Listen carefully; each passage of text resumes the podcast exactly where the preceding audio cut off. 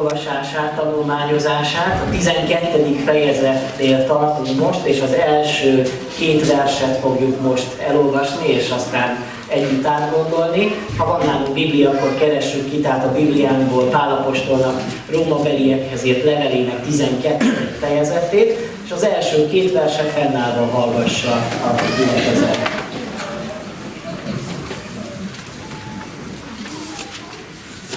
Az Isten irgalmára kérlek tehát titeket, testvéreim, hogy okos Isten tiszteletként szánjátok oda testeteket, élő és szent áldozatul, amely tetszik az Istennek. És ne igazodjatok e világhoz, hanem változzatok meg értelmetek megújulásával, hogy megítélhessétek, mi az Isten akarata, mi az, ami jó, ami neki tetsző és tökéletes. Imádkozzunk! Köszönjük neked, Istenünk, hogy Isten tiszteletre jöhettünk ma össze, és azért vagyunk itt, hogy téged tiszteljünk, imádjunk, hogy kifejezzük feléd a mi hódolatunkat, a mi szeretetünket, a mi hálánkat. De köszönjük neked, hogy azt akarod, és az a vágyad, hogy az életünk okos Isten tisztelet lehessen. Szeretnénk, Istenünk, meglátni, megtanulni, Uram, hogy hogyan lehet ez az életünkbe valósággá. Hogyan érthetjük meg, hogy mi a te akaratod, mi az, ami neked tetsző, mi az, ami tökéletes. Hogyha van szükségünk változásra, már pedig mindig szükségünk van arra, hogy változzunk, akkor kérlek a te lelked által irányítsd ezt a változást, és formáld ezt a változást a mi szívünkbe. Ha vannak itt közöttünk olyanok, akik még nem is a te gyermekeid, akik még keresnek téged, akiknek még kétség van az életében, kérlek, Isten, hogy akár ezen mai napon is jelents ki magadat számára, és akik pedig valahol megrekedtek egy élethelyzetbe, vagy valahol a lelki életükben van egy megakadás, arra kérlek, Isten, hogy segítsd őket túl ezen a helyzeten, és újból hadd lássák meg a te dicsőségedet, a te arcodat. Amen. Foglaljunk helyet, és az énekkar szolgálatot hallgassuk meg.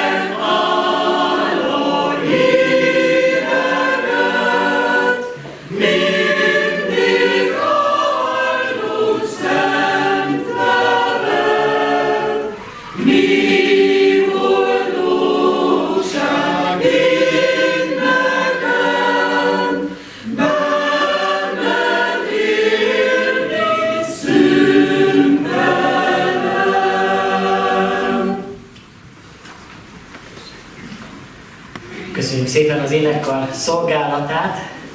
Ez a mai ige, amit felolvastam, egy okos Isten tiszteletről beszél, és arról tanít bennünket.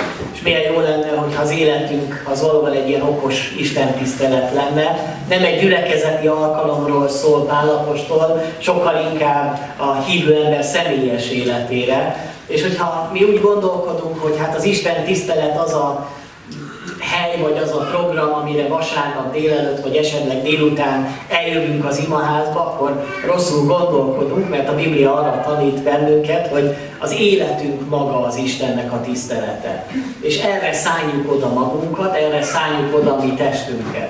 De hogyan lesz az életünk okos Isten tisztelet? Úgyhogy szükségünk van változásra az életünkben, főleg a mi gondolkodásunkban, és a gondolkodásunkból majd aztán a mi cselekedeteinkre, kapcsolatainkra nézve is változás történik. Hoztam egy karikatúrát, hogyha még kivetíted, akkor talán már látták a testvérek is, interneten több helyütt is fellelhető. Az első képen az van, hogy ki szeretne változást, és hát persze mindenki szeretne, mindenki fölteszi a kezét, de arra a kérdés, hogy ki akar változni, arra már igazából kevés jelentkező, vagy talán egyáltalán nincsen. Ez egy karikatúra. De hogyha őszintén belegondolunk, akkor ez így van az életünkben, hogy szeretnénk változást, szeretnénk, hogyha valami jobban működne, akár a gyülekezetben, akár a társadalomban, várjunk is azt, hogy valaki tegyen már valamit, de hogy arra a kérdés, hogy ki az, aki szeretne változni, ki az, aki ebben részt venne ebben a változásban, ott már kevesebb jelentkező van. Szokolyán, ahol éltünk, mielőtt ide költöztünk volna Gyulára, vannak az utcákon ilyen kis idézetek kitéve ilyen fatáblára, az önkormányzat tette ki, és az egyik sarkon ez az idézet van, hogy szeretnél változást, változ. Ez van oda kiírva, mikor mentem autóval, mindig jött szembe ez az idézet, úgyhogy ez valahol nekem is szólt, hogy én szeretném azt, hogy változás legyen a településen, változás legyen a gyülekezetben, vajon kész vagyok-e arra, hogy én változzak? Vagy én már azt gondolom, hogy én már úgy rendben vagyok, én már úgy elértem valamit, nekem már nincs szükségem változásra. Meggyőződésem, hogy egyedül Istennek nincs szüksége változásra, ő változhatatlan, és neki nem is kell változnia, hiszen ő tökéletes. De melyikünk állítja itt ebben a teremben, hogy na én már azon a szinten vagyok, hogy én már nekem semmi változásra nincsen szükségem. Azt gondolom, hogy az már baj, amikor valaki nem akar, vagy nem tud változni.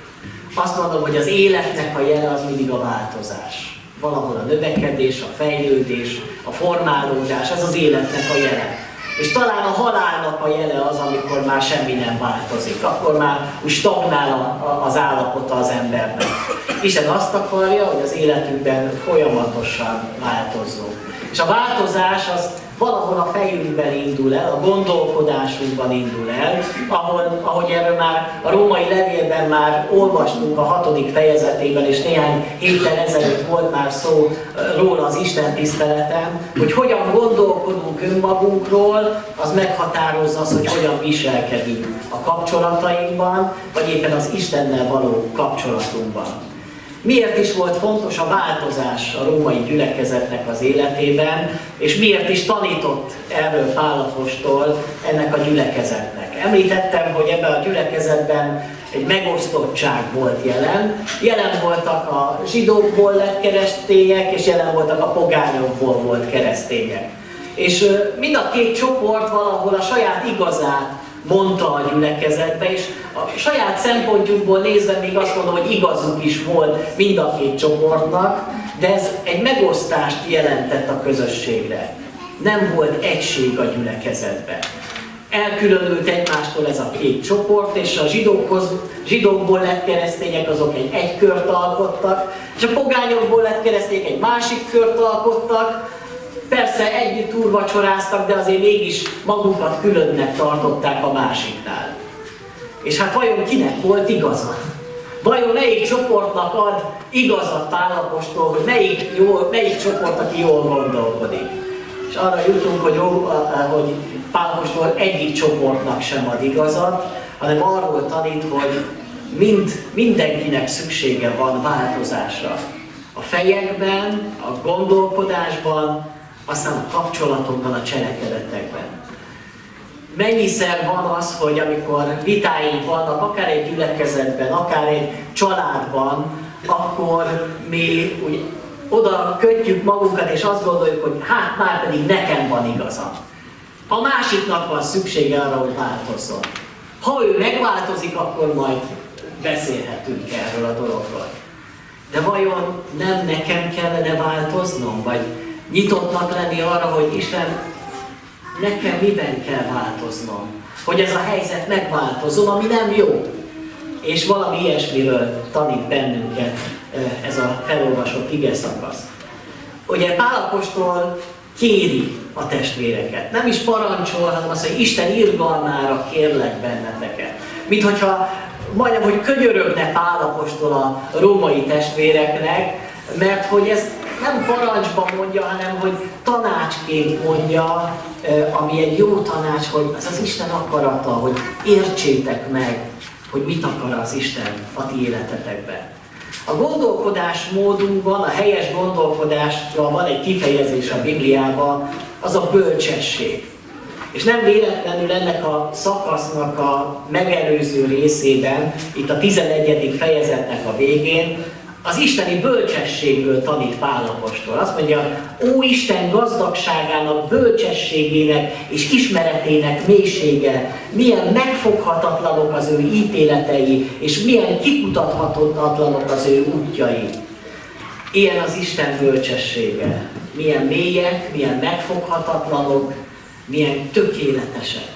És Isten azt akarja, hogy a gyülekezetben a hívő emberek is az Istennek a bölcsességét megértve bölcs emberré formálódjunk. Már az Ószövetségben is óriási érték volt a bölcsesség. Külön bölcsességi irodalom volt. Így a példabeszédek, a prédikátor könyve, vagy az énekek éneke, vagy bizonyos zsoltárok, azok bölcsességről beszélnek. Arról, hogy az Isten azt akarja, hogy az övéi, akik megismerték Isten, azok ne balgák legyenek, hanem bölcsek. Vajon, hogyha az Isten ránk tekint, az életünket látja, a gondolkodásunkat látja, a kapcsolatainkat látja, vajon bölcsnek lát-e bennünket, vagy éppen balgának? Az az én vágyam, és az az én reménységem, hogy Isten bölcsé tesz bennünket. A bölcsesség az nem IQ kérdés, az nem intelligencia kérdés, az nem diploma kérdése, hogy beiratkozok az iskolába, és akkor majd mire végzek, addig a bölcs leszek. Mert akkor azt mondanánk, hogy akik diplomások, azok mind bölcsek, akiknek meg mondjuk csak 8 általánosuk van, azok meg balgák. De ez nem így van a Biblia alapján. A Biblia alapján néha sokkal bölcsebb az egyszerű ember, mint a tanult ember. Mert ez nem IQ kérdés, ez valami gondolkodásmódbeli dolog. Hogyan gondolkodunk az élet dolgairól, a pénzről, hogyan gondolkodunk a kapcsolatainkról, hogyan gondolkodunk a vitás helyzetekről, a konfliktusainkról, hogyan gondolkodunk, és ahogyan gondolkodunk, az azt jelenti, hogy hogyan fogunk cselekedni bizonyos helyzetekben. Vajon Isten bölcsé tud-e bennünket tenni, tanít-e bennünket a bölcsességre, vagy megmaradunk egy ilyen makacs állapotban, és akkor tulajdonképpen balgák vagyunk, ostobák vagyunk. Van egy olyan érték a Bibliában, amit nagyon fontos, hogy Jézus is sokat tanított, ez a szelídség. Sokszor gondolkodtam azon, hogy mit is jelent ez a kifejezés, hogy szelídség, hogy kik a szelíd emberek. És néha ugye azt értjük alatt, hogy azok a szelíd emberek, akik úgy csöndben vannak, a lénynek se tudnak ártani, és akik csak úgy bocs, hogy ének állapotban vannak, azok a szelídek. De igazából nem ezt jelenti szelídnek lenni. Szelídnek lenni talán sokkal inkább azt jelenti, mint ahogyan egy lovat, ha megszelídítenek. Én annyira nem értek a lovakhoz, de már ültem lóháton. De azért azt tudom, hogy vannak vadlovak, amit mondjuk ha fölül az ember, akkor ledobja a hátáról. De ha megszelídítik a lovat, és van egy jó lovas, akkor az a ló, az oda fog menni, ahová vezetik. Ha húzzák a kantát abba az irányba, ha kell, akkor vágtat, vagy üget, vagy lépdes, vagy megáll egy helybe, mert szerint. És valami ilyesmit jelent szerintnek lenni, hogy az Isten betöri a mi természetünket, betöri a mi makadságunkat, és onnantól kezdve arra vezet minket, amerre ő akar. És én, mint egy betört ló, egy szerint ló, megyek abba az irányba, ahová az Isten vezet engem. Ez is a bölcsesség, tulajdonképpen ez lehet a bölcsességnek egy másik kifejezése. Az az ember, akit az Isten tud vezetni. Aki megérti az Istennek a szavát, és képes változni abba az irányba, amerre az Isten akarja, hogy az élete mozduljon. Kétféle befolyásolás alatt lehet a mi gondolkodásunk. Azt mondja, az egyik dolog az maga az Isten, aki akar minket formálni, alakítani, és van egy másik erő is, az pedig a világ. Az, hogy ne szabjátok magatokat a világhoz. Nagyon nehéz dolog, hogy mit is értünk a világ alatt. Ez egy nagyon összetett kifejezés. Alapvetően a világnak az Isten ellen lázadó szellemiségét értjük alatta, amelyik nem akarja elfogadni az Istennek a hatalmát, az Istennek a dicsőségét. Azt mondja a Biblia, hogy ne a világ szerint gondolkodjatok. Ne is, mert akkor, ha a világ szerint fogtok gondolkodni, akkor úgy is fogtok élni, mint a világ. Sokszor van, hogy a gyülekezetben védjük a gyülekezetet, hogy ne jöjjön be a világ a gyülekezetbe. És akkor hát próbáljuk azt, hogy hát ha bejön egy hangszer, akkor bejött a világ a gyülekezetbe. De nem így jön be a világ, testvérek, a világ a fejünkbe jön be. A gondolkodásunkba jön be.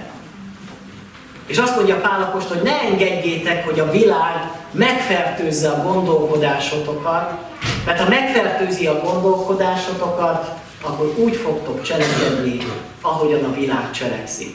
És akkor semmiféleképpen nem lesztek hatással a világra, nem lesztek világossága ennek a világnak, és nem lesztek sója ennek a világnak. El kell különülni, meg kell különböztetni magunkat a világi embernek a gondolkodásától. De hát milyen dolgok határozzák meg a gondolkodásunkat? Egyrészt hatással van ránk az iskola. Főleg a gyerekeknek az életére, akik onnan szerzik a tudásokat, hiszen azért iratjuk be a gyerekeket, hogy tanuljanak, hogy tanítsák őket az élet nagy dolgaira, általában a tudományra. Érdemes lenne azért ezt is megvizsgálni, hogy az iskolában vajon csak tudományt szereznek a gyermekeink, vagy valamilyen olyan világnézet is beépül az embereknek a tudatába, ami azért nem a Biblia. Azért például mi még, meg most a mai gyerekek is azt tanuljuk, hogy az evolúció végtermékeként jött létre az ember, és valahol ez a tudomány jelenlegi álláspontja. Vajon nem épül be a mi gondolkodásunkba, a szemléletünkbe az, hogy ez a tudomány és van a vallás, ami kicsit ilyen nevetséges dolgokat állít, de nem tudományos dolgokat a világ keletkezéséről. Az iskola hatással van a mi gondolkodásunkra. Sokszor ezt nem is tudjuk észrevenni, hogy mennyire befolyásolja a gondolkodásunkat. Befolyásolja a gondolkodásunkat a család, amiben felnövünk. És milyen jó az, hogyha valaki egy hívő családban nő fel, ahol érték a Biblia, és ahol együtt olvassák a Bibliát, ahol együtt beszélgetnek a Bibliának az igazságairól, ahol együtt imádkoznak. De valakik nem ilyen családban nőttek föl, és sem ilyen családban nőttek fel, hanem valami egészen más értékrendet próbáltak velem megérteni és elsajátítani, és ha akarom, ha nem, ez valahol beépült az én gondolkodásomba, az én értékrendembe. Aztán hatással van ránk az a kultúra, ami körülvesz bennünket, hiszen nem tudjuk magunkat elkülöníteni ettől a kultúrától. Ha bekapcsoljuk a televíziót, akkor az hatással lesz ránk, amit ott mondanak emberek, azok a vélemények, amik elhangzanak, azok befolyásolják az én gondolkodásomat. A kérdés az, hogy ezek a hatások, amik akár akarjuk, akár nem érnek bennünket, hiszen nem tudjuk megóvni magunkat, mennyire torzítanak bennünket. És vajon az Isten hogyan tudja ezt mind kiegyenesíteni a mi gondolkodásunkat, és valahol egy megfelelő mederbe teremni a gondolkodásunkat. Mert miközben a világ is hatással van ránk, az Isten is hatással akar lenni a gondolkodásunkra. Hogyan formálja Isten a mi gondolkodásunkat? Meggyőződésem az, hogy ha nem adunk időt az Istennek, akkor az Isten nem tud minket átformálni. Ha nincs naponkénti bibliaolvasás az életünkben, akkor hogyan várjuk, hogy majd mi biblikus módon fogunk gondolkodni, hogy Isten szerint való módon fogunk gondolkodni, mikor a világnak óriási hatása van az életünkre, mert a televízióból jön minden, meg az emberi kapcsolatainkból is áramlik minden az életünkre. Hát hogyan tudná az Isten helyre tenni azt, hogyha nem adunk időt arra, hogy az Isten igéje mellett elcsendesedjünk? Vagy amikor nem jövünk imaházba, és nem engedjük, hogy az ige átjárjon bennünket. Mert a leginkább az Isten eszköze a mi gondolatainknak, a mi szívünknek az átformálására, az maga az Isten igéje. Ami tökéletes, ami tiszta, és aminek van ereje ahhoz, hogy a te gondolataidat helyes mederbe terelje. Érdemes ezen elgondolkodni, hogy vajon adok-e esélyt az Istennek, hogy formálja az én gondolkodásomat, formálja az én életemet. De még miközben ezeket a dolgokat is látjuk, azért be kell látnunk, hogy nem könnyű változnunk. Nem könnyű változtatni az embernek egy megszokott dolgot, amit már megszokott az életében. Mert hogy ha valaki már eléri a felnőtt kort, akkor már nagyjából kialakul, hogy mit gondol az életről, mit gondol a kapcsolatokról, mit gondol a világról, milyen politikai elkötelezettségei vannak, vagy éppenséggel mit gondol a kultúráról és egyéb dolgokról. Formálható vagyok-e? Alakítható vagyok-e? Ott látjuk példaként a Bibliában farizeusokat.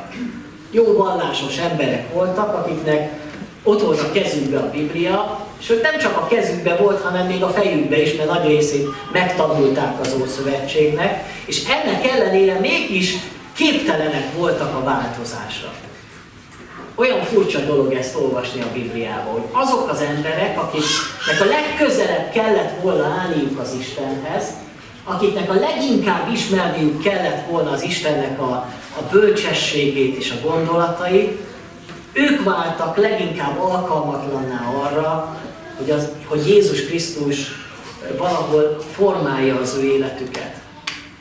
És ők voltak a legnagyobb ellenségei Jézusnak. Nem döbbenetes? És voltak azok az emberek, akik talán nagyon távol voltak Istentől, és mégis jobban elfogadták Jézusnak a tanítását, mint azok az emberek, akiknek ez mint hogyha természetes dolog lett volna.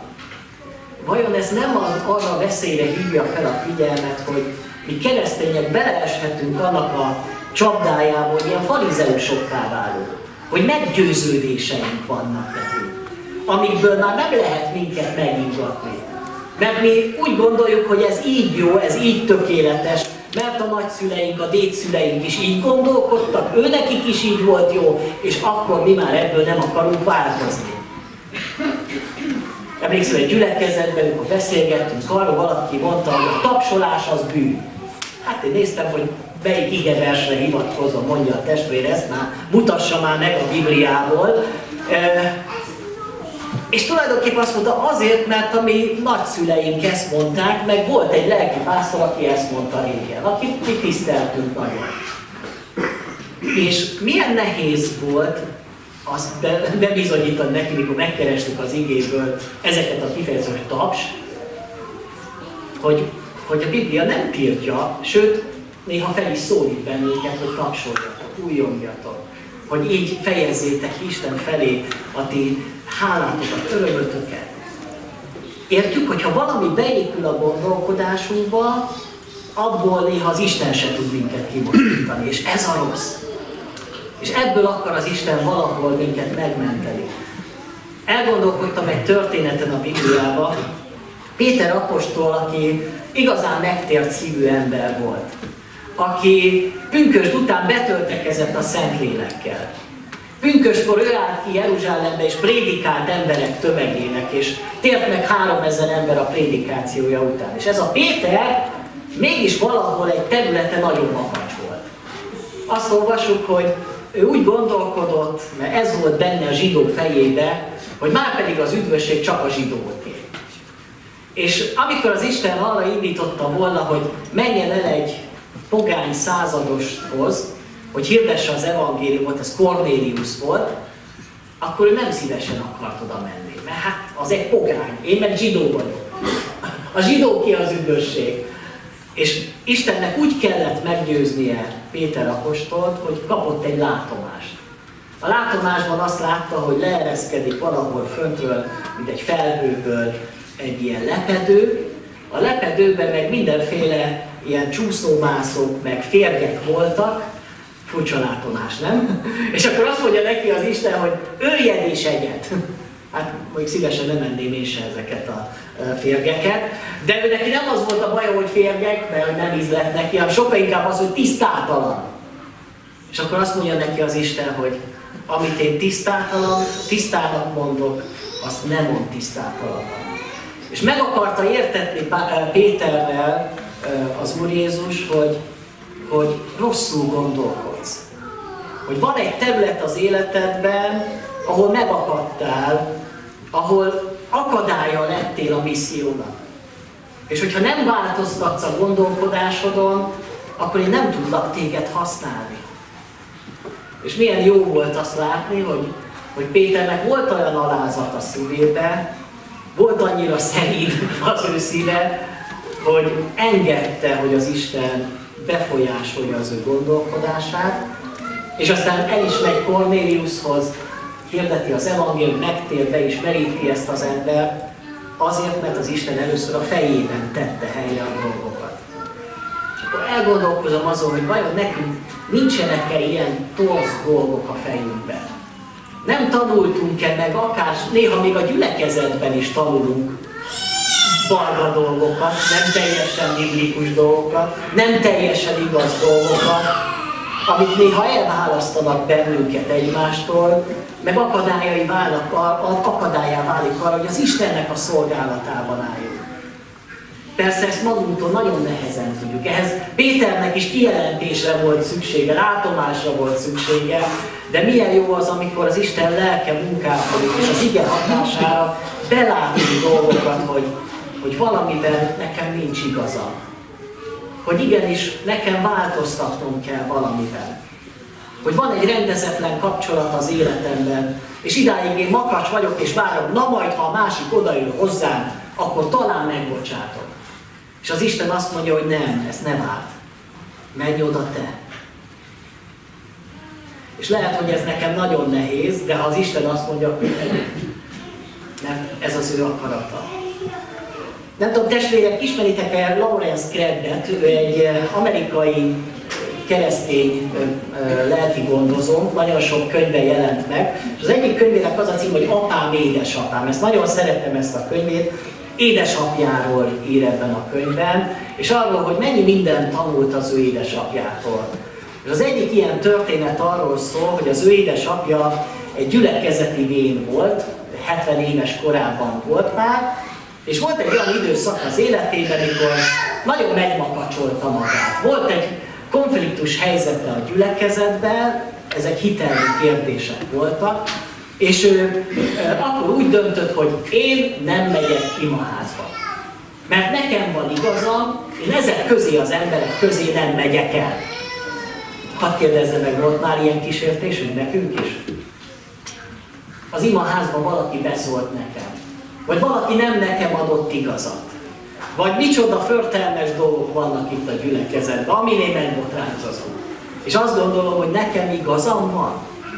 És ezt úgy fejezem ki, hogy akkor én nem megyek ezek közé, az emberek közé. És elteltek a vasárnapok, vasárnap mindig talált magának elfoglaltságot ez az ember, néha füvet nyírt, néha az autóját mosta le. Persze az Isten próbált vele beszélni. És aztán egyszer történik valami, ezt így írja le ez az idős édesapa. Gondolataim kissé összekuszálódtak, Éjszaka van 2 óra körül. Úgy tűnik, mintha álmodnék, és valami nagy magasságba kerülnék, lazán egy felhőre támaszkodva. Igen, kellemes itt fenn, megnézem hitem alapelveit, és örömmel állapítom meg, ez a szabad kegyelem ellentétben a szövetség valamiféle teológiájával. Aztán elragadtatás a nagy nyomorúság elől, szóval egyértelműen az utolsó dolgokról szóló tanítás egyedül képviselhető magyarázatai. Hirtelen az az érzésem, mintha zuhannék. Esés közben magam körül mindenütt a legkülönbözőbb hitelmeket látom lebegni. De különös módon alig érdekel, hogy annyi véleménynek, amiket én sziklaszilárd elveknek tartottam, nincs biztos támaszpontjuk. Zuhanásom befejeződik, szeliden leereszkedem egy szilárd fundamentumra, mely egészen más érzést ad, mint a felhő, amelyen az előbb lebegtem.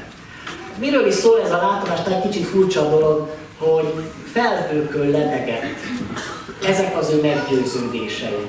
Azok a hitelmek, amiket ő azt gondolt, hogy ezek biztos sziklaszilárd alapok. És rá kellett döbbenni a látomásba, azt mutatta az Isten, hogy ezek felhők, amiket látsz. Ezek nem biztos pontok. Sem az, hogy az elragadtatás, az a nagy nyomorúság előtt van, meg ilyen dolgokat, ezek felhők. Engedd el. És amikor lezuhant, egy biztos sziklaszilárd alapra került, vajon mi lehetett ez az alap? Jézus Krisztus. Tudjátok, testvérek, hogyha mi nem ezen az alapon állunk, akkor elkezdünk azon vitatkozni, hogy liturgiai kérdésekről, hogy hogy lehet, mit lehet, miért szabad, mit nem szabad, de ezek felhők, amikbe belekapaszkodunk, amiket néha el kell engednünk. És engedni azt, hogy az Isten valahol arra a szilárd alapra állítson bennünket. És engedni, hogy az Isten vezesse a közösségnek az életét. És erről beszél Pálapostól itt a rómabelieknek, hogy okos Isten tiszteletként szálljátok oda magatokat arra, hogy engeditek, hogy az Isten a ti gondolataitokat átformálva, megváltoztatva, felismeritek azt, hogy mi az Istennek jó, kedves és tökéletes akarata. Mert a gyülekezetnek is az a célja, hogy nem az én akaratom valósuljon meg, az én elképzelésem, az én terveim, bármennyire is erősnek érzem magamat, hanem a legfontosabb az, hogy az Isten akarata valósuljon meg. De ahhoz, hogy ezt az akaratát megértsük, ahhoz késznek kell lenni arra, hogy az én fejemben nyitott vagyok, és változásra kész vagyok. Hát testvérek, nehéz ez az üzenet, és talán a mi életünkben is nehéz ennek a megvalósítása, mert mi is bizonyos dolgokat már megszoktunk, mi is már valamit úgy jónak tartunk, de ahhoz, hogy lehet, hogy egy nagyon változó kihívásokkal szembenézve egy gyülekezetnek mindig szüksége lesz változásra. Ha erre egy közösség képtelenné válik, akkor az valószínűleg nem az Isten akarata, és az jelentheti egy közösségnek akár a halálát is. Hát nem ez a célunk, hanem az a célunk, hogy Isten használjon bennünket, legyünk ebben eszközei és munkatársai az Úrnak. És hogyha kell valamiben változtatnunk, a gondolkodásunkba, a fejünkbe, akkor engedjük, hogy az Isten formáljon, alakítson bennünket. Amen. Amen. Az énekkar szolgál.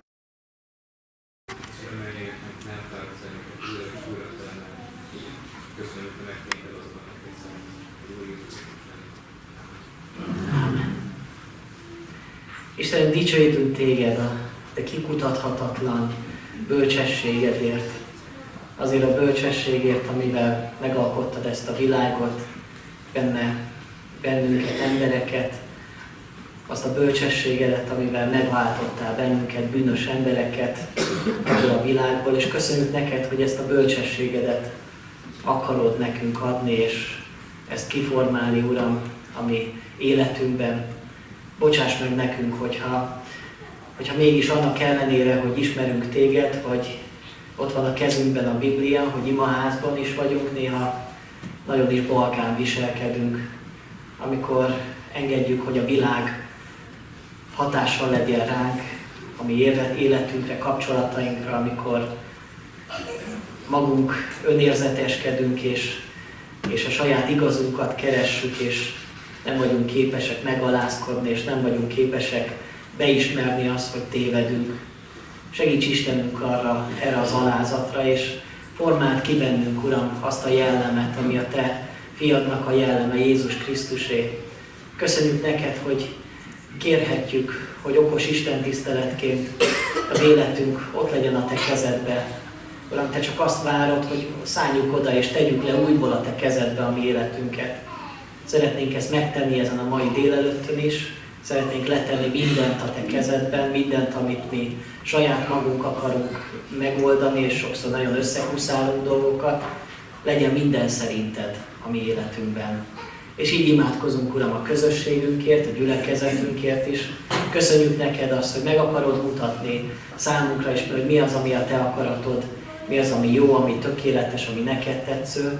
Szeretnénk Istenünk ezt meglátni, ebbe beállni, és Uram, ezt képviselni, Uram, ebben a városban. Erre is vezess bennünket, Uram, a Te lelked által. Amen.